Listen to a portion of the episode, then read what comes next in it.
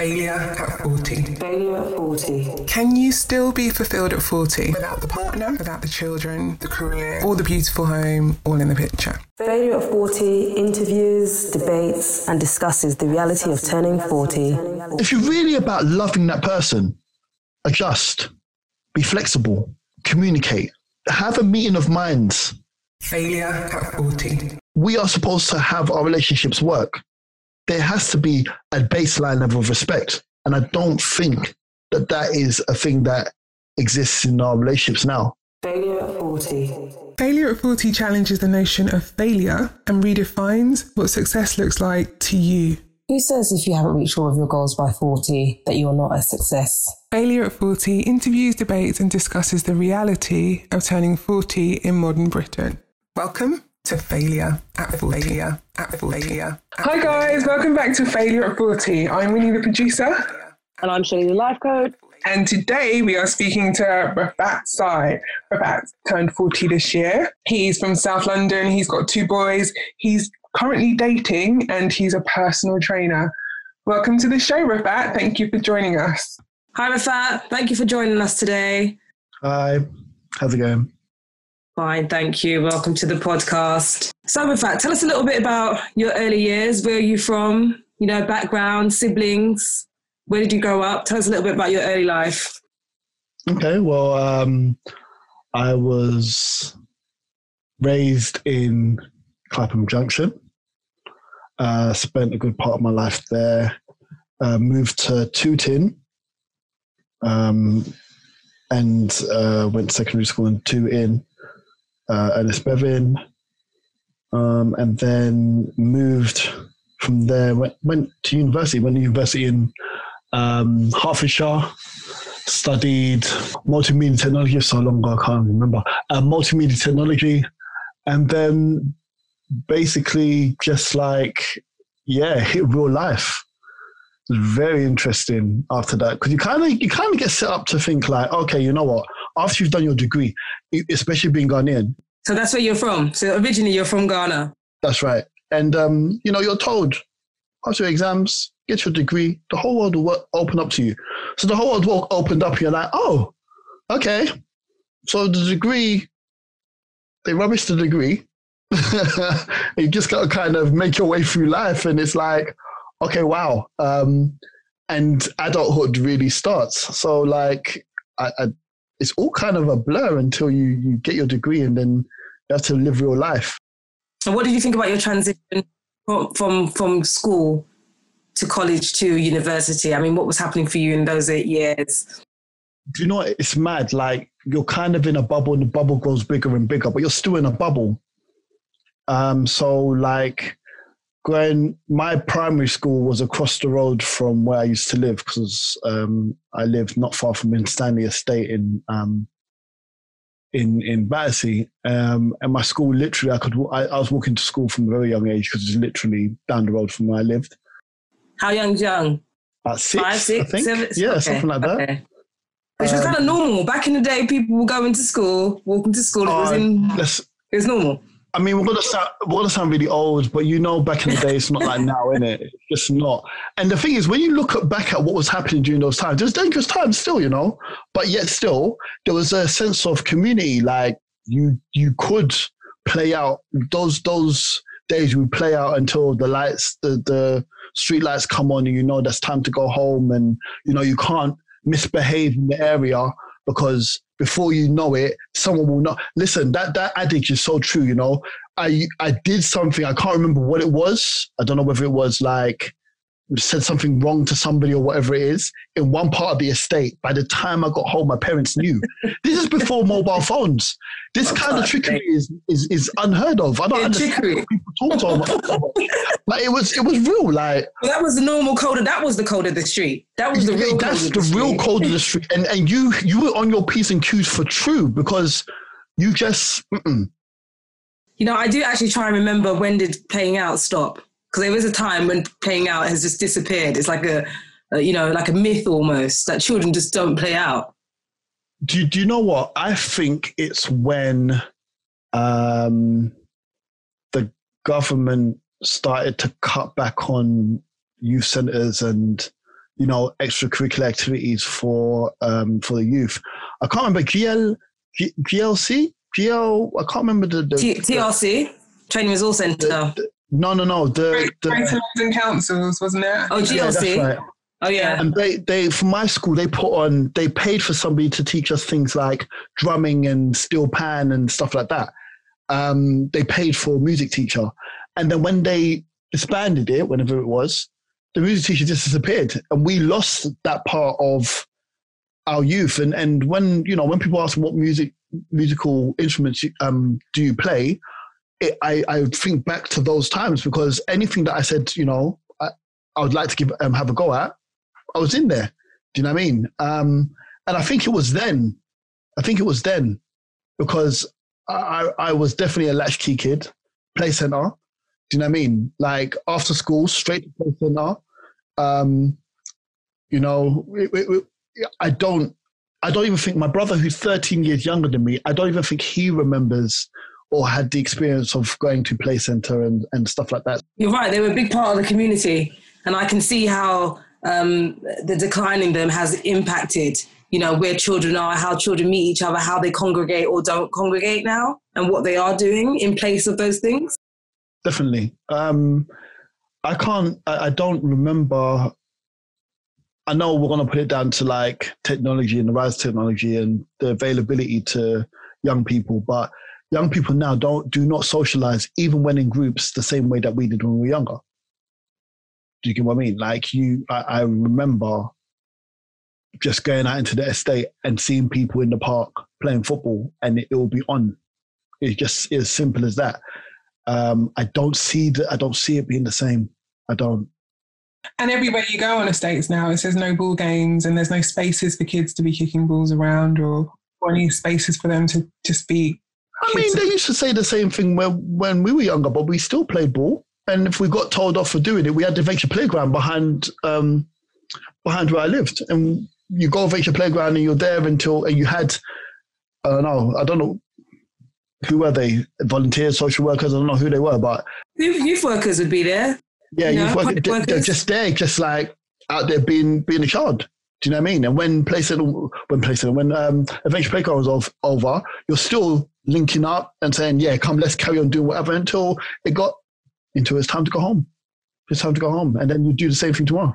Yeah, and that's how they built friendships, right? That's how you built these friendships. That's right. the relationships, first girlfriends, whatever. You're linking up. I go to this school, that school, especially on the States, I guess. So I, I definitely do want to know a, a little bit about how life was for you growing up. I mean, were you sort of, are you the eldest child, middle child? That were, how, how did things work in your world? Well, I was the eldest child, eldest of two, later on three. It was it was interesting. It was very interesting. Um, yeah, just like feeling the pressure of being the, the the guinea pig almost, because again, from a Ghanaian perspective, the eldest is the leader. The eldest is the one that sets the example. The eldest is the, you know, wherever wherever you do, you know, whatever you do, your your your brothers will follow. So you have to, you know, be serious about your studies. So everything, you can't, you can't. I didn't have the same kind of um, experience as my West Indian counterparts. Do you know what I mean? Whereas you could go to school and I, what I admired about um, about, about my West Indian counterparts is that their child could be in trouble, but there's times where, where they question the, um, the teachers. They would question the teachers. They'd be like, "Mm-mm, "That don't sound right." No, no, no, no, no. Not my parents though. My parents, whatever the teacher says is is is standard. It's gold. It's like it's gospel. So you're on your p's and q's. You really are. And I couldn't get into half the trouble that my brothers later on got into. Um, but I mean, I mean, all in all, it was it was it was interesting. I was quite a, I was a bit of a geeky child, very slim, very shy. You know what I mean? Um, no, I shouldn't say very shy. I was just I, I was just slim and just what they what what they classify on the streets as a good boy. Was that a facade? Was that a facade or was that actually truth, true to a form? No, that was truth. That was truth because I needed somewhere to live. so let's not play these games. let's, let's not play these games. Yeah, one too many, one too many phone calls home, and I could be homeless. I could be one of those children. You know what I mean? We have three million homeless children on the streets of London. I could be one of those children. Don't play no games. Do you think um, part of the pressure of being the oldest? Did you did you find that you felt like okay, I have to I have to behave, I have to be a good boy? Yeah, but you know what? Part of part it made it easier because I liked school. I actually enjoyed the stuff that they did at school. It was just like every day, what we doing? What we doing? Yeah, I can't understand when people say, "Oh, I didn't really like school." I'm like, "What? We get to write a story? Yeah, I'm, I'm down. What? We get to paint a picture? Okay, let's go." Um, and that carried on all the way through secondary school as well. Like secondary school wasn't. People used to complain for what? For why? Like I'm doing different geography. Oh, I can't stand geography. What? We're learning about sedimentary and um, metamorphic rock. Let's go. I'm in. What different colors? Let's go. Like kind of. I no, like I wasn't the same as everybody else. So I, I guess that's where the kind of um, geeky persona came into it because learning was part and parcel of of growing. I, I enjoyed it. I really did. I really took to it. Um, so you know, being good, so to speak, wasn't difficult because school was school was life. Let's get on with that, and then afterwards, let's do whatever. And in terms of your heritage and your culture, was that embedded earlier on, or did you develop that as you go? Because obviously, we know you're Ghana. Are you Ghanaian born, or are you born in the UK? I'm born here, unfortunately. Okay, mm, these things happen, but I, I guess. um But I'm just wondering how how solidified was your culture in you growing up, or was that developed as you got older? No, it was it. No, it was it was it was there from day dot. I can't even pretend like my parents were very much. They spoke language at home. They spoke about the because we're Ghanaians as well, so we're not like the the trees that you might hear or um, Ashanti people that are quite um, prevalent here. So they would speak about our culture what we should do, what was proper, what was improper. And then like from 88, so from the age from age eight, I was going back to Ghana. And it was just like culture shock, blam. You're going home and you're taking a bath outside with a faucet, naked, people walking past like it's nothing. You're like, morning. What? Yeah, they're just like, hello, walking real slowly. And then you're like, hold on a second, these people can see me. They don't care. Like, okay, what's going on? And then seeing seeing the the fruits of the um the, the things that my parents used to talk about, like oh you know one day we want to go home and build a house. Seeing them build a house from scratch, do you know what I mean? And then seeing it year by year, every time we go or every two years when we're going back, we're seeing this house build up into you know the property that we live in now. Um, and it was it was interesting, you know, get, bump into cousins that don't really speak English because it's a second language, um, and then finding that fine line because I, although I understood my language, it's, I think many Ghanaians, especially Ghanaians, they can understand it, but they can't speak it. And that confidence of speaking it comes from a cultural misunderstanding. So whenever you would speak it, your relatives would laugh at you. You bring you bring brought up here, you're thinking, I've done something wrong or this is shameful. But as I've grown older, I've realized that they think it's cute. You're, you're speaking the language, but with a very thick English accent. So they think, oh, it's, so, it's cute, it's sweet. But that, that that's never, oh, look at him. trying. Oh, you're trying. Oh, you're trying. That's it. Oh, you're trying. Well you're done. Trying. You're trying.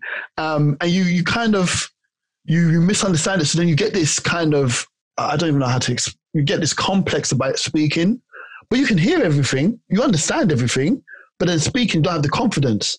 And so you got, and I, I know that there's a, a generation of um, British born Ghanaians, especially, that can hear the language like almost perfectly.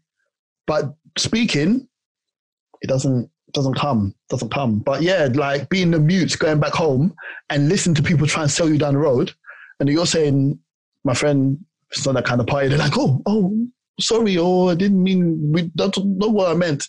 And I guess that's the same in, if coming to the UK, isn't it? You know, people from back home getting things not said in the same sort of way, or maybe saying different things calling everybody she, you know, kind of thing. So yeah, you know, being that kind of that kind of um, person that's in between cultures, you kind of have an appreciation as to how difficult it is for someone coming from back home over here, um, and and almost like an admiration because if I could speak Ga as well as they could speak their English, I'd be going far in life. I think, you know what I mean. So I don't. They, although you know you find it cute as they do, and you do whatever, but you had there's a grudging, you know, respect for them coming to a completely different country and just you know doing what they can. Yeah, it's nice. It humbles you. Especially where they're coming from somewhere where they can probably speak five different languages from the country that they're from, and we can't even learn one confidently enough to speak That's it. And I think there's a, there's there's an element of like arrogance that comes with being English, like because English is spoken across the world, you just kind of think to yourself, I don't really have to make the effort. It's only when you travel you realize that actually you're quite ignorant. It's it's an, it's an arrogance. You, you're quite ignorant because you get to certain places and you're like, oh, I can't. It, and nothing brings that home more than when you go to the the um, you know when you go to Africa. When you go to any country in Africa, they speak they're they're multilingual they can speak more than one um more than one language one more than one dialect they will sell you if you're not careful if they're ready they no they, they, without you knowing, you people realize that i understand Ga. They'll speak they'll switch the Twi no problems because they know that this guy's gonna struggle. And then when they do it i'm like whoa oh it's a problem. Hearing my mum and then and then seeing your pa- and then seeing your parents and then seeing how like dynamic they are because they come here oh hello how are you? They're very humble. They go back home. Suddenly they got bass in their chest because they're speaking two three different lang- my mum knows five languages i think i think and my mum's half nigerian. You have to understand this. So like if she anyway you don't anyway you you're humbled. You come back humble. You come back humble proper. And so you kind of look at that's when you, start realizing no there's there's a bigger world out there than what's here what's in london furthermore do you know what i mean? You start to realize okay i need to get my travel on. I need to you know focus on having the keys to those cultures and understanding different languages and you know stuff like that Perspective, isn't it? Exactly yeah So, in fact, what would you say some of the the challenges and obstacles have been in your life that you've probably had to overcome? And that could be whatever, anything. you know what it's having it's it's having a um, understanding of self-worth outside of the material things that you can bring you know my dad's my dad was very much a man's man and he, he, he used to say to me like you know what? You must be able to provide and protect for your family in in the ways that he would say. Do you know what i mean? But when i as um, growing up i realized that this man worked hard. My, my parents worked hard. I can't both of them. By the time I was born, my mum and my dad were working three jobs. Sorry, it three? My dad was doing three, mum was doing two, and they were studying to do their accountancy. That level of grind, I don't care what no one says, that level of grind is hard to come by these days. Do you But understand? even more so when you're our age and you realise what you have to deal with at a certain Yeah, age and take on right.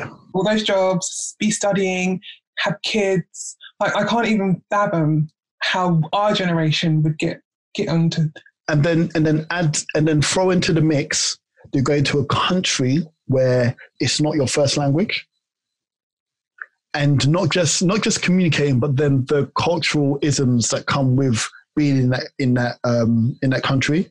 Add on top of that you're coming in the 80s where um, what is it? Racism is is is is, is is is out there. It's prevalent. You know i mean? It's rife. Um, and you you have to deal with all these things being a freshie, so to speak, having a I don't know one year old at home that's just doing whatever, and then having another child on top of that, and they're grinding. Like I, I, I respect it. Oh, and not having a family set up that they've just left in Africa, where they would have had like a whole community of people who would pick up their children whenever they're not around and feed their kids and bath their kids to come here and not know anyone and have to do all this by themselves, top of everything else they're dealing with. I mean, you look at that, and but then you go back. I go back to again the community. I, I remember in my block of flats, Pennythorn House, there were just Ghanaians on every floor, and for some reason or another, I don't know what happened. Maybe they saw each other and they looked and said, hmm, "That guy's a Ghanaian." And they'll go and talk to them, and then all of a sudden, there's this bond. So I have aunties and uncles that confuse me because I'm not re- I'm not related to them at all. The only relation was the fact that, that they're Ghanaian. Do you know what I mean? And I'd be going to their house if my mum and dad weren't around. There's this story, yeah. my dad taught me how to ride a bike. He didn't really teach me. he rather took me to the park and said, ride. and then when I didn't, and then when I didn't ride, he beat me. and, and, then he'll get frustrated because I'll get frustrated. So he got frustrated. And then I'd go back home. He said, I'm not taking you to the park again. You don't have to ride a bike. And I'll be like, no, no, no, no. so that it, it's a wrap. So then I'm practicing at home, right? And I balance this bike without the stabilizers against the and I'm pedaling backwards so I can try and get this balance. And then I'm like, no, no, no, I can get this. So I had to convince my dad to take me to the park again. And he, ref- he was reluctant to take me to the park. And then when I finally convinced him to take me to the park, or maybe my mum did, I don't know, maybe she more than him. And he took me to the park. I've jumped on my bike, I'm off like people might hear that and they'll be like, "Bro, that was that's child abuse, fam. Like, what's what's what's going on?" But when I look back and I think, "Oh, my dad was really upset." No, this guy had lack of sleep. He was going from one job to the next studying, and then there's little me like, "Dad, park," and he's like, "Fam, sleep." I need to sleep, but he's but he's you know gritting his teeth and then getting on with what he needs to get on with. Well, that's what I was going to say to you about the difference about now and, and then in that particular time is that I think uh, this is a sweeping statement that people are less likely to sacrifice as much um, of their own time, their own lives, what's going on for themselves, as I think they were then. I think they were willing to sacrifice everything to achieve what they needed to achieve. Um, I think a lot more parents nowadays will, also want to have their own life a little bit. They will want to still do a few. They want to have maybe a nice car, maybe some nice shoes. They want to look good. All of these sorts of things. You know, that that wasn't happening then. No, it wasn't. It wasn't. And I think um, there was a there was an urgency to kind of be successful here so that they could build a better life back home. You know, this this wasn't ever supposed to be a permanent state. This was supposed to be temporary. We've got a timeline.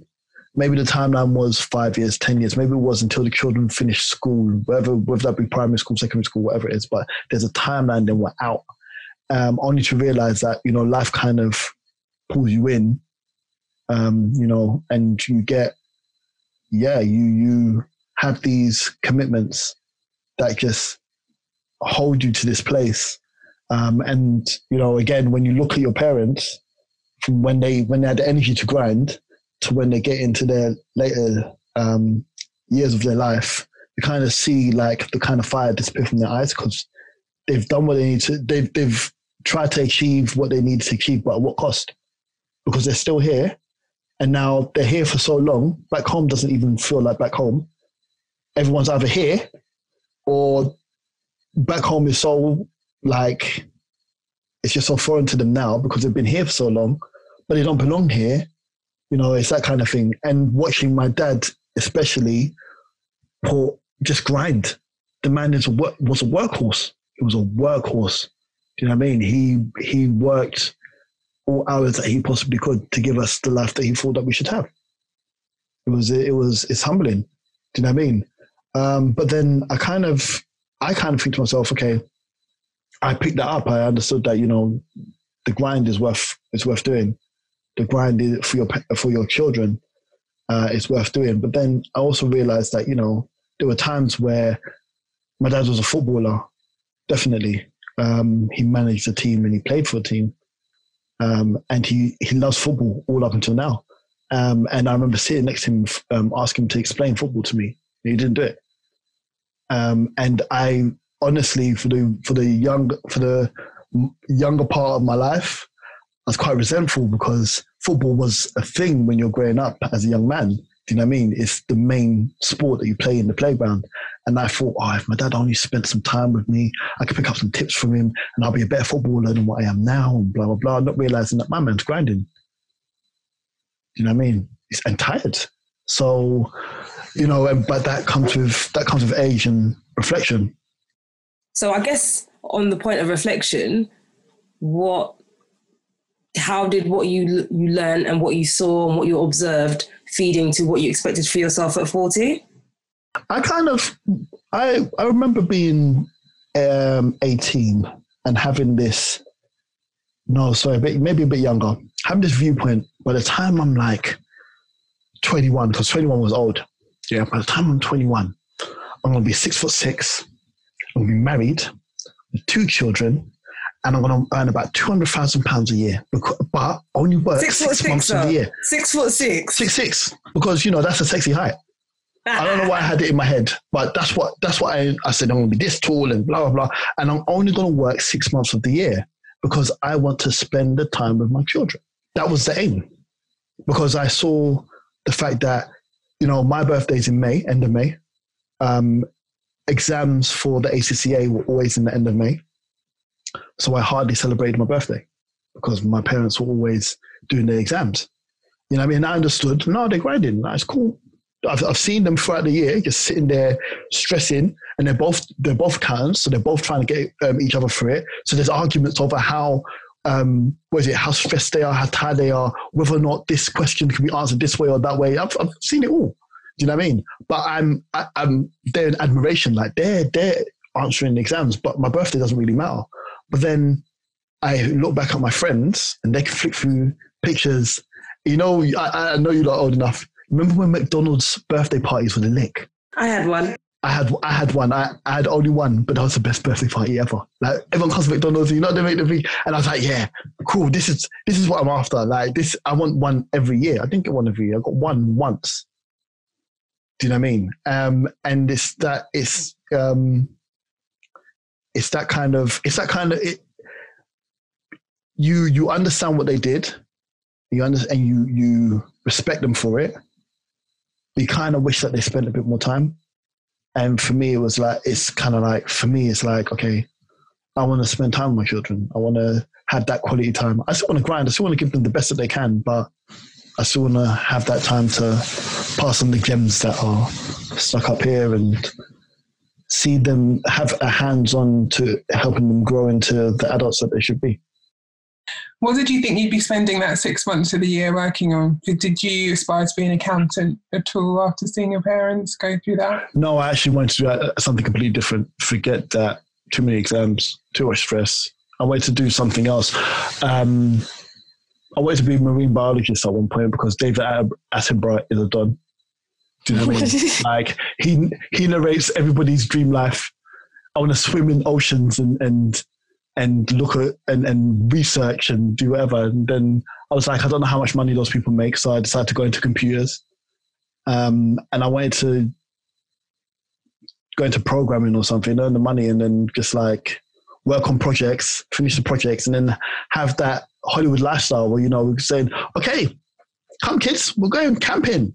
Yay! And you go camping and you're, you're out in, I don't know why everything looks like America, but it was all like, you're going to go and go camping with the, with the, um, what is it, the mountains in the background and in the woods and whatever it is, just tell stories and whatever it is and be like, Dad, this is the best summer ever. And you'd be like, that's right. Like, yeah, that kind of thing. Those, those dreams they kept selling us, right? Yeah, yeah, yeah, definitely. definitely. and were you able to achieve things that you wanted? And what and if you did it, what were the challenges? Well, firstly, I didn't earn two hundred thousand pounds a year. I earned considerably less. Um, you know, my my my dream setup was not my dream setup. Do you know what I mean? I, have I've got um, two children from two different relationships, so I spend most of my time um, bringing those children together, spending time with them together, but still having to grind, still having to earn money. Um, I also wanted to study because I realized that, okay, you can work in the system, you can work, the system requires you to work, um, go to school, get an education, work, have children, get married, have children, and die. Um, but then being black, regardless of where you're from, you realize that that's not your reality. And then I realized that, you know, I had been sold a dream. This is not how real life goes. I need to ha- know the ins and outs so that I can teach my children. Like, okay, although this is what they're selling you, this is how it really is. This is how you navigate life to get the best out of it. Um, and only while studying did I realize that I knew so little. So I dedicated a lot of my time to understanding that. Um, and subsequently, I lost a lot of time with my children. Do you know what I mean? Um, not only with them being ge- geographically apart, but the time was spent like just trying to catch up on things that maybe I should have learned in earlier life. Um, yeah, it, it's it's it's tricky. And how much has how much has teaching your children about what it's like being be are your children black? Can I ask? Yes. Are they Yeah. okay? All right. Um, how how tricky has it been teaching them how to survive in in Britain, London, as a black man, as black boys? How how have you navigated that? I don't know if I've successfully navigated it. Um, they're both ten, so it's um, it's tricky because especially as they're not one's in London, one's out of London, so they have different experiences. Um, you know, their their mothers are of different mindsets as well. So one's very much like, okay, well, you work hard and you get through life. Another one's like, the, the system is pit against you. You need to just be armed with different stuff. So their experiences differ, their temperaments differ. So now teaching them certain things, there's certain things they warm to and certain things they just they just don't get. They just don't they just don't pick up straight away. And it's like I didn't expect it to be like that. I expected everyone to be on the same the same level because daddy said so. So it'd be like, yeah, well, good. But no, they're, they're individuals in their own right. So they warm to things quicker than than their brother. One warms to things quicker than their brother does, and some people retain. One of them retains things better than the other one does, and whatever it is, it's a challenge. It's very challenging. Very. I guess as they get older, they they're going to come up against different challenges that they pose to you at different times because they are different people anyway. That's you right. know. Yeah. Yeah, very Yeah. interesting, actually. And, and what would you say was difficult about navigating having um, two children, different parts of, you know, the country, let's say, and and dealing with sort of um, not just parenting, but also relationships and co-parenting? timetables. It's mad. Like you have your own schedule, and you're respectful to the fact that there are there are different things happening in your absence. So you just having, you know, me just getting up and saying, "Oh yeah, okay, this weekend I'd like to bring the boys together." Even okay, in two weeks' time I'd like to bring the boys together. Oh, it's a it's a scheduling nightmare. You have the idea, you call one and say, "Okay, is such and such ready?" Yeah, okay, I can make him ready, whatever. Call the other one, it's such and such ready. No, it's his cousin's birthday this weekend, you can't do it. One moment, go back to the other one say, okay, right, it's such and such a birthday, but can we change it so that we can do whatever? No, no, no, because we're going away that weekend. Okay, then cool. So let's move that on and whatever it is, okay. And then, you know, you have your own things that come, um, that come up as well. It's mad. And what do you think some of the challenges are for fathers trying to make that happen for children, even if you just had one child, but two children, or let's say even three, and then maybe you're not getting on with one mum and maybe getting on with the other mum? you have to understand that your feelings come dead last. You take a lot of L's to make sure that things can run the best way for your children. And if someone's in their feelings and they decide that, you know what, there is really no reason for you to to to not have your child, but you know, I just don't feel like it right now. You piss me off from whenever. You you have to you have to be very um, diplomatic in the way that you're supposed to, supposed to be doing whatever, very calm, centered, and put your feelings to one side. You may have a vision of this happening, it may not happen, but you do the best that you can for your children so that you can move forward. And it's not always, you're not always dealing with, um, with someone that's working with logic. Sometimes they're working with feeling.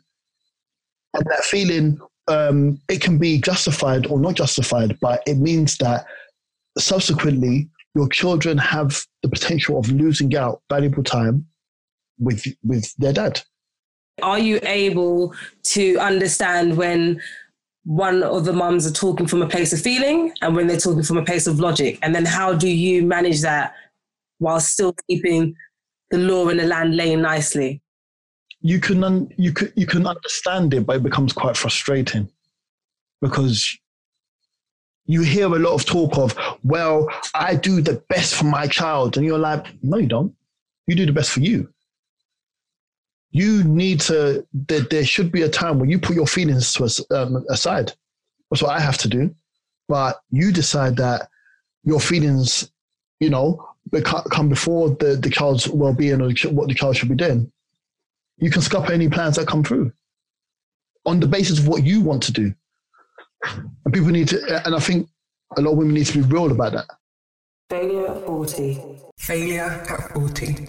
He talks about being calm, diplomatic um, towards the mother of your children in order to kind of get what you need and get to see your sons. Is that something you learn or did it come naturally? And, and what advice would you give to other men who are struggling in that situation right now? I definitely didn't get that right the, the first times round. I definitely had to learn that 100%. Um, you know, by dealing with these kind of situations, you tap into your you have to tap into your manhood. You have to understand that being masculine doesn't always mean being aggressive, finding the inner strength where, as mad as you are, don't let anyone know. And I know that, and I. This is not to say that um, because I'm sure there'll be listeners out there that say, "But well, yes, women we do that all the time." Yeah, it's it's a different kettle of fish when you are the last person to be considered on certain things. Do you understand? You are literally you are literally the last person to be considered. Is that almost by do you feel that's by default? Like you're the person who's defaulted already as the bad person bad guy? Do you know what? I'll be, I'll be I'll be honest with you yeah? Even if you were married with um if you were married to somebody you would be the last person considered because before you, because above everything else will come your children. Yeah but you have to you have to think about the feelings of your partner. Um you have to think about all these other um, people and rarely do your wants and views rarely are they put to the um, to the forefront. And it's just how i think it's how we view fathers generally in society right and i i remember seeing on on um, instagram there was an advert for father's day and it moved me to tears actually it actually did because they interviewed fathers and they asked them talk about your children i could see the light in their eyes talk about what you did for their birthday. Oh, I did this. Um, I bought them this. I bought them that, and blah blah blah, and this, that, and the other. Um, and then they interviewed the children and asked them, and I oh, dad did this, I did this, I did that. Then I say, okay, what did you buy your dad for Father's Day? Socks, a tie, a mug. And when you compare it to what they did for their fathers, their fathers did amazing things for them. What they did, they were just like, we don't really know what to buy for him and stuff like that. But the father himself will, the ones that they interviewed anyway, they will, they know their children. They, they know their partners. They're invested in knowing how to look after, how to to put um, to provide and protect for their for their family, those who are invested. Do you know what I mean? But when you look at it, and I did it with my dad as well. I to this day, what did I buy my dad? Did I get him? And it's almost like there's a big fuss about Mother's Day, big fuss about your mum's birthday. When it comes to that, uh, you know, socks, you'll be all right. Jumper, you'll be all right. Do you know what I mean? You, you're kind of the man who is out there who is, um, you know, he's expendable. He's supposed to go out there and go through all the trials and tribulations and come back bringing home the bacon for the family. Yeah. There isn't that kind of uh, reverence. Definitely not now in here 2020. There isn't that reverence. Well, I've definitely been hearing a lot about the lost voice of men, um, and especially even more so the lost voice of black men. Um, and there being real no space and consideration for them in positive lights, you know, in whatever way you want to kind of look at that. Um, and what do you think about it? Do you think that's something that's happening? Yes. Um, let's get it out of the way. Men, generally speaking, are not the same caliber as the men from back in the day we have a lot of work to do in regards to making sure that our families, the people around us, are protected, and we step into the um, the mantle that is given to the man of the house. Do you know what I mean?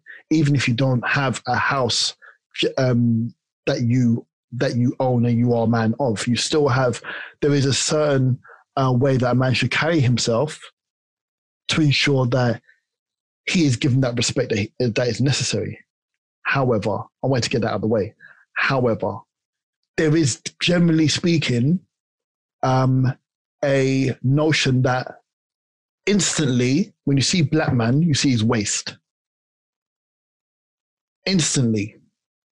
Yeah, you see him. Oh, yeah, and there's a lot of there's a lot of um, talks. There's a lot of um, rhetoric. Oh, you know, black men are kings and this, that, and the other, and blah, blah, blah. Let me tell you something for real. Yeah, that's that's rhetoric. And until we actually look into ourselves and heal the hurt that we have within ourselves, the way that we can love ourselves, the way that we should be loved, we're not able to give that. If you're sitting there and saying that black men do not look after or protect or love black women the way, the way that they're supposed to, I'd say the same would be two way street. Um, said, yeah, yeah, the same would be said for black women in regards to black men. There's a lot of hurt there. There's a lot of disappointment there, whatever it is. Until you heal that hurt, you ain't doing justice to your partner. Sorry, I'm just being real about it. So knowing what you know and saying what you're saying, how has that sort of walked the journey of life with you until you turned 40? I mean, has that changed? Has that those feelings that you have now or those thoughts you have now changed now as a 40 year old man? I had, a, I, um, I had an idealistic way of thinking in regards to how relationships go down. I just thought that, you know, I like you, like me, it works. You're, you're gonna do you, you're gonna do everything that you can to make sure that this relationship's going to work.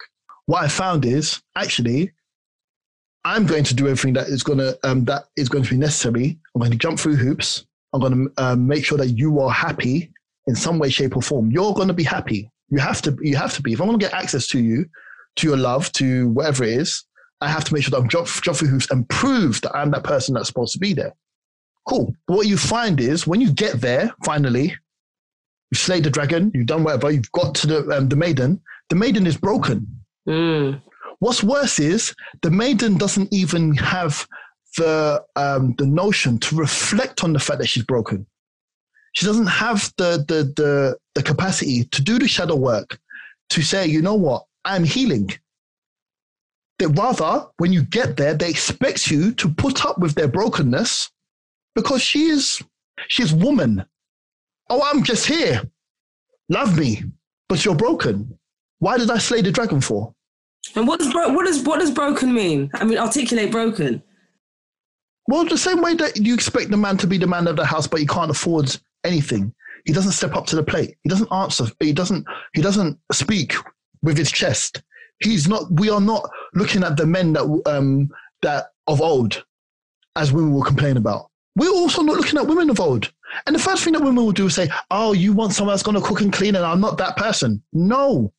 I want someone that's going to be able to do some self reflection. I want someone that's going to be humble. I want someone that's going to be able to say, you know what, irrespective of what happens, we're going to move forward. I'm going to do, I'm going to do the work that's necessary for us to move forward. Do you understand? And it's almost like you love me as I am is the is the mentality that you get from our sisters nowadays well, this is how I am. You're either going to take it or leave it. And even when you approach them and say, listen, the way that it's working, it's not really working for me. Oh, well, you know, like if you don't like it, you can just leave. Really? What happened to the whole working out things? What happened to the self reflection? What happened to the, okay, well, my partner is saying this from a place of love. Maybe I need to take that away and think, let me go and work on that. Or even if I can't work on that, I don't know how to do that, babe. Help me because that's what we're in a relationship for. And I'm not sure if this has happened to you before, but I've heard it a lot from from men in general that women will often, at the drop of a hat, ask men to leave. and, it all, and, and the thing about it, it kind of ah. feels. I just wonder if women understand how painful that can be. Those words to to a man who's maybe. Can I cut you? Can I cut you? With that, I now understand. I have a different mentality, a different understanding as to why men leave. I have a different mentality, and my mentality is like this: it's, it was when I was growing up, it was like the cowards they should stand there and, and be able to deal with this thing, yeah. And at some time, at some points in my life, I'm thinking, actually, are they being men? In the sense of what I mean by that is, in the sense of, I will not stand there and have disrespect. I'm gonna cut that straight away. What do you mean leave? You realize if you tell me to leave, I'll replace you, no problem. I love you. I want this to work. But the way that you're moving, if you think I leave, if I leave, I'm not coming back. You're running the risk, but you're going on like, oh yeah, I'm expecting you. You are the best thing ever. You tell me to leave, and I'm gonna keep come running back and jump through the same hoops I've already gone through because you're in the mood. No, no, no. It doesn't work that way. Doesn't work that way. So and there's and it's difficult. It's difficult. I'm a person that have and raising my children, I have received a lot of abuse for how inadequate I have been as a father. Yeah, Who, who from? a lot of it, a lot of Who from? a lot of criticism from anyone who has an opinion. Okay. And and who gives who who has given others dominion to give opinion on that situation? There, there doesn't have to be anyone that gives anyone a dominion. This is the thing. Originally, you think, oh well, you know, it's the mothers that say X, Y. No, it's not even that. Someone will hear the situation. And they'll say, ah, you must be like this, and they'll give you they'll give you their opinion as to what they. Who gives a damn what you think? You're fast. No one asks you to give your opinion on, on something that you don't um, truly understand. Do you understand? And you you get it from all sides. And all of these things are an attack uh, attack on your manhood. If you have a um, if you have a dis- if you have a, a disagreement with the mother of your child in front of your child, and she um, displays behavior that looks to diminish or, or um, have an attack on your uh, on your manhood, yeah, on your masculinity, do you stand there and firm it? And if you do, what are you teaching your child? It can be taken in different ways. You're teaching them resilience. You're teaching them that you know what. At the end of the day, sometimes people are going to talk to you. You don't act emotionally and you decide decide to go. Or you could te- you could teach them like you know what. I've set boundaries. You've crossed the line. I'm out my my viewpoint changed because sometimes when sometimes you have to say you, you, I've I've seen relationships it hasn't happened to me but I've seen relationships where people will stand there and hold it for their kids they will stand and hold abuse that they, they, they're not um, they don't deserve but because the woman's in their feeling they spit all ty- all types of venom at this person because oh she's in her feelings and you'll get um, you'll get people um, um, circles that will enable this kind of behavior. Oh, she's a woman. She's, you know, she's emotional. That's what happens. What happened to damn respect? What happened to you understanding that, you know what? As the father of my of my child, I need to deal with you in a different way. Because my child is watching. That all goes out the window when you're when you're um when you're emotional. But when a man has to deal when a man is in that situation, he has to sit there and firm that and then that child grows up and said, "This is how relationships go." And what impact does that then have on you, though, in terms of how you develop and how you engage in other people with other relationships going forward? Your expectations. You know what? It, it, it's. I mean, in my journey, it's. I, I've taken some of that vitriol and and I've kind of expected that. I expected the same kind of reaction from other women that I've gone to um, gone to date. So if something starts to go that way, I'm thinking, oh, you're like that one which is totally wrong. Do you know what I mean? But at the same time, if we all have to do self reflection, we all have to do that internal work that says to you, you know what, although I feel this way, there's a way that I must conduct myself. And sometimes the way that I come to conduct myself is wrong. It's not just the, it's not just the men that are sitting there and taking it, oh, man up, man, she's just emotional. That's the wrong way of looking at it. Where's the level of respect where you speak to somebody and say, look, listen, my feelings right now. Can we talk about this another time? Or you know the thing I said the other uh, other day, I didn't mean it. I, I was I was emotional. Can we talk again about whatever? Obviously, I'm speaking um, idealistically. You know, there are things in the background that will do um, that will um, affect how you deal with a, uh, with a person. But generally speaking, if we are supposed to have our relationships work, there has to be a baseline level of respect. And I don't think that that is a thing that exists in our relationships now, which is part of the, which has an effect on the men themselves. Because now they're looking at, they, they go from one relationship to the next, find the same thing every time. And they're thinking, what's the point? And be Gallus. You just beat and, delete. We just carry on doing whatever I'm doing. Oh, but you're grown. You shouldn't be doing that. Well, what am I jumping through hoops for? To get to the same person that refuses to do the work that is necessary for a relationship to flourish? So, with that, you you had aspirations to be married at 40 back in the day, and you looked, and, and um, I guess some of the reasons you've just talked about now are uh, why you're not married. How do you feel about not being married at 40? Do you feel like you failed in some way? Are you relieved? Are you like, what's your view on yourself? It changes day to day, with me. There are days where I feel like I'm a complete failure. Do you know what I mean? There, there, are days where I'm just like, how have I not? Especially being a, a Ghanaian man. Do you know what I mean? Oh, but you must be married. So, Rafat, you're not married. Are you gay? Like that kind of, them kind of vibes. Do you know what I mean? But at the same time, I'm like, okay, what? I, look back sometimes, I'm like, you had a near miss, my friend. You've done, you've done all right. That was a blessing that that didn't work. You've done all right still. You get what I mean? But then at the same time, age 40, yeah, you know, you you get or approaching 40. I remember there were times where I was just like a, a deep sense of loneliness. You want a partner you want somebody, you see the values of having a partner, and you're like, I want this in my life. But I want someone that's going to complement, support, and you know, be there for me and, and love me.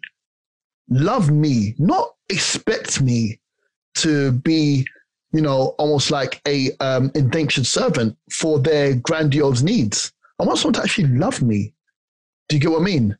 Um, but I still, be- I still honestly believe that um, what is it?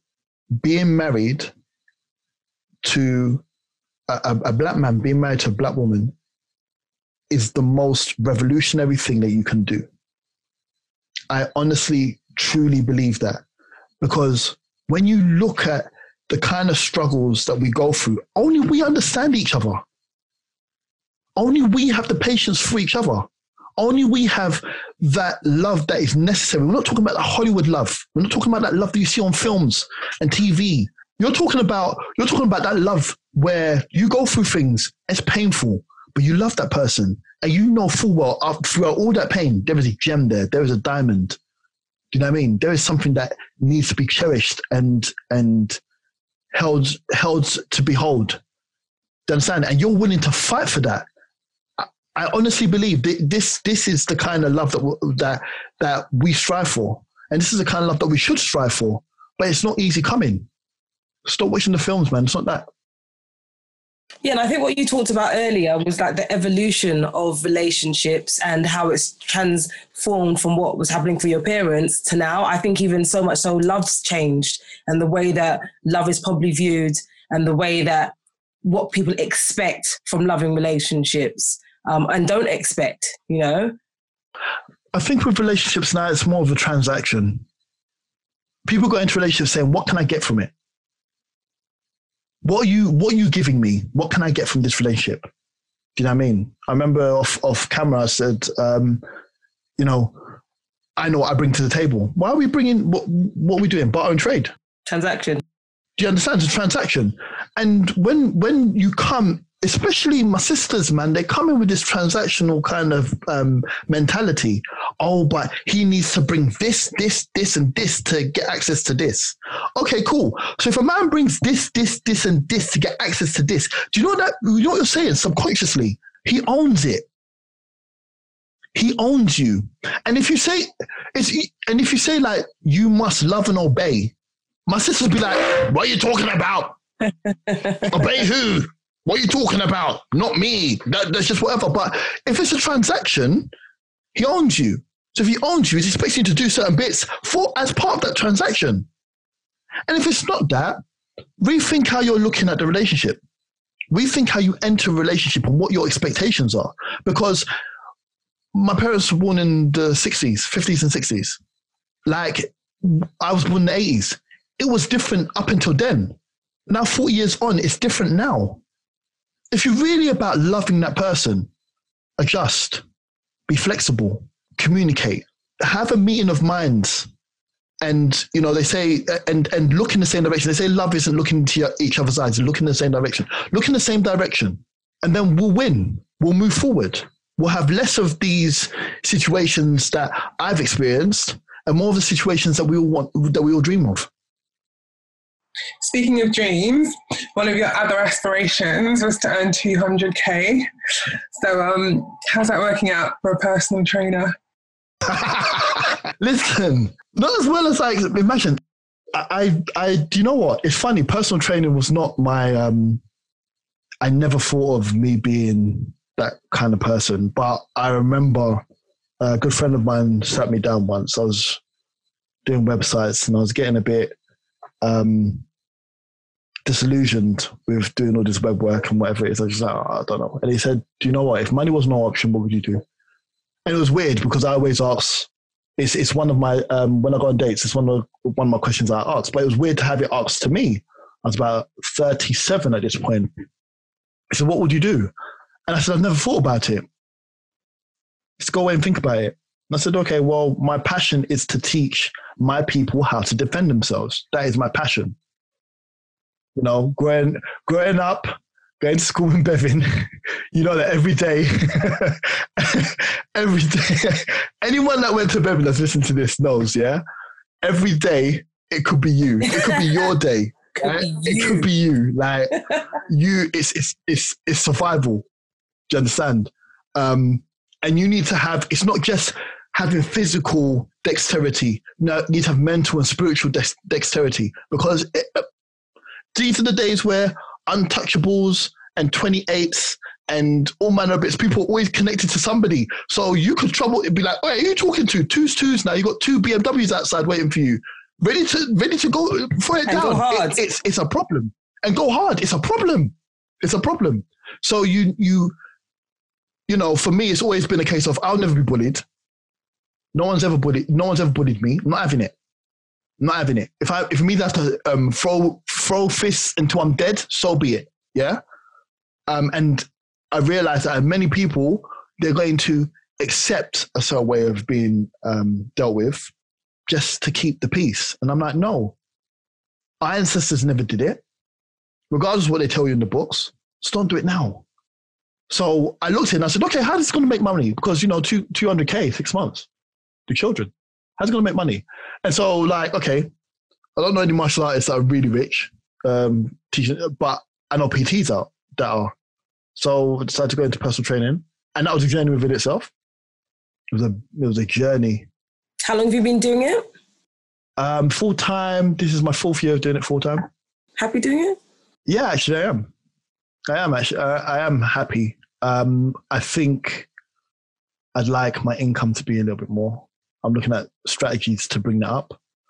Um, but I realized that everyone that's a PT also has a side hustle because that's their passion. But if you're going to make real money, you're going to do other things. So I've been looking at other things to get that money up. I do want. I, I'm at at heart. I like to spoil. If I was to take you out on a date, I'd want to spoil you. I don't want you to put your hand in your pocket. I want you to be like, oh, for me, I am that that kind of guy. So, and I want that for my children as well. Like, I want them to kind of say, "Daddy, I want this," and be like, yeah, "Go on, off you go," kind of thing. So, I'm looking to get. I'm looking at ways of getting my money up and getting it to the space where I want it to be. It's good now. Could be better. So money and time is still important to you then. Yeah, definitely, definitely. How do your parents feel about what you're doing? Do they did they have other aspirations for you? My parents, are, I- wonder if they're really Ghanaian because I hear about Ghanaian parents and how they behave. And my parents, they really try and just allow you to be you. Well, if you're going to do that, as long as you're happy, then it's, it's okay. My dad, mm, maybe a little bit, maybe he'd like me to have a bit more money, you know, start building a house back in Ghana like he did, you know, so he can retire and not worry. But generally speaking, they're just like, look, be do what you love and be a success at it. The money will come. Do you know what I mean? It's my, it's it's me. It's my kind of, um, it's my aspirations that are kind of like, okay, it's not, we're not there yet. We're not there yet. Not there. Um, but they're they're just they're they're all right. They do come with the little digs every now and again, but outside of that, they just want they prefer to be happy rather than to be rich. And what do you think happiness looks like to you? How would you articulate that? Spending time with my children. They are the funniest people that I know. Honestly, I, I know people always gush about their children, but honestly, I sit there sometimes and I'm I'm barely laughing, um, and I just feel like they should, they really should get every opportunity to do whatever they want in life. Um, and even sometimes they're gamers like me. But they're gamers, so we can sit down and play computer games. But Dad, and they're talking to me, Dad, and guess what? I got to this level, blah, blah, blah. That quality time is just amazing. Um, but then also teaching them how to defend themselves and teaching them the ins and outs and sharing stories about my experiences and stuff. And looking at their eyes and they're just like, wow, Dad, really? That's that's amazing kind of thing. It's it's it's those times and and I realize that I'm privileged. I realize that those those times are soon to go. They're ten. Uh, very soon they'll be in secondary school. They'll be too cool for school. They want to. They won't want to hang around with their dad. Oh, dad is long, man. Now it. You know what I mean? I, I'm I'm enjoying the time that I have with them now, um, and that's happiness to me right now. Do you know what I mean? To see them grow up and to be happy. That would be that's happiness for me, and I think that's what my parents aspire for, and that's what I aspire for. Looking back, what um, would you tell your younger self? What advice would you give your younger self? Oh, bro. Grind. Oh, you didn't. Valentine's. You, you grind enough. I didn't think I grinded, um, grinded enough. I, do you know what? I, I think I'm hard on myself. I, I remember at one point I was working um, half seven to half six day, traveling for an hour, coming back and doing websites, um, or learning how to do use 3D Max or programming or whatever it is. So no, I was grinding. I just wish I made more money in my youth. Do you know what I mean? I wish that I I I was a bit more I tried not to appease people and make them happy. Women, that is. Uh, no, actually, I take that back. People, my parents included, my family, the um, you know my my my partner, any potential partners, and concentrated on doing me, because success attracts uh, success attracts success. When you're successful, all the things that you're looking for, they happen to find you because everyone's gravitating towards. Oh, that guy's doing all right. Let me just go over there, kind of thing. I wish I knew that. I wish I, I knew that, you know what, I matter. Don't keep, you don't have to keep trying to, oh, but as long as she's happy, then it's going to be okay. And, I, and do you know what, thinking back, my dad is a romantic. He always tried to make my mum happy. And my mum's very stoic. He'll be like, oh, you know, I love you and PDAs, whatever. Oh, leave me alone, kind of thing. You know what I mean? And so I'm looking at it and I'm like, okay, well, you know, they, you know, they, they might be shy, but behind closed doors, it, it might be whatever it is. But no, like, bro, you just do you. You do you. Still show those things. But don't be out there trying to be everyone's, you know, dream man. It's not going to work. Do you. And those things will come to you. And what would you say you want for yourself in the next 10 years? Where do you see yourself? What's your vision? That's interesting. Life after 50. 50 at 50. Um, I don't know you know what? With all the things that I've said, and I hope I don't sound too bitter, it's been a, it's been a journey. It's been it's had its bittersweet moments, but it's been a journey. And the next ten years, like you know, in your twenty your twenties, you kind of oh, I need to have this kind of image. And you get to your 30s, you're like, oh, bollocks, it's all gone to pot. When you look 40, you're like, if you thought I was bad then, watch me now. I, I think I'm more, I'm more driven to kind of make a change. I think right now they you need you need people that are going to be like there isn't there, there are certain ways that society will tell you to behave but there's certain ways that I this is how I run things. If you like it, come on board. Do you know what I mean? And if you do right, again, people gravitate towards that. So for me, it's now like, okay, I'm I'm I'm about breaking stereotypes. I'm about going against the grain. I'm about doing whatever those things because now I don't have the insecurities of the 20s or the um, kind of hopes and aspirations of the 30s. I'm now like, okay, real life can be whatever you want it to be. Do you get what I mean? You you can lick 40 and still, um, you know, run three or four businesses. It'll be a harder trek, but if that's what you want, you can have it. Do you know what I mean? You can go back to school and learn something else. You can go and start your own company. You can go and um, you can change the world. You can. It's not. It's not idealistic to think of that. Seriously, when you know yourself, it's time. And when you, by the time you get to forty, I think I know myself more now than ever before. And now I realize my power, and I'm like, you know what? Next ten years is gonna be fire. Yes, fire. Well, and I guess that's probably a, a, good note to say thank you very much, Mr. Sai. It's been a, a journey with you tonight, I think, and a pleasure. Pleasure having you on. Thank you. It's been it's been nice to share this journey. Uh, I wish I could have done this on my birthday. This would have been a brilliant way of celebrating my birthday.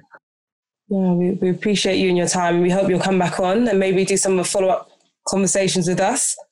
Yeah, definitely. Definitely. That'd be great. Thank you very, very much for that. Failure at 40. Failure at 40. Failure at 40. Failure at 40. Failure at 40.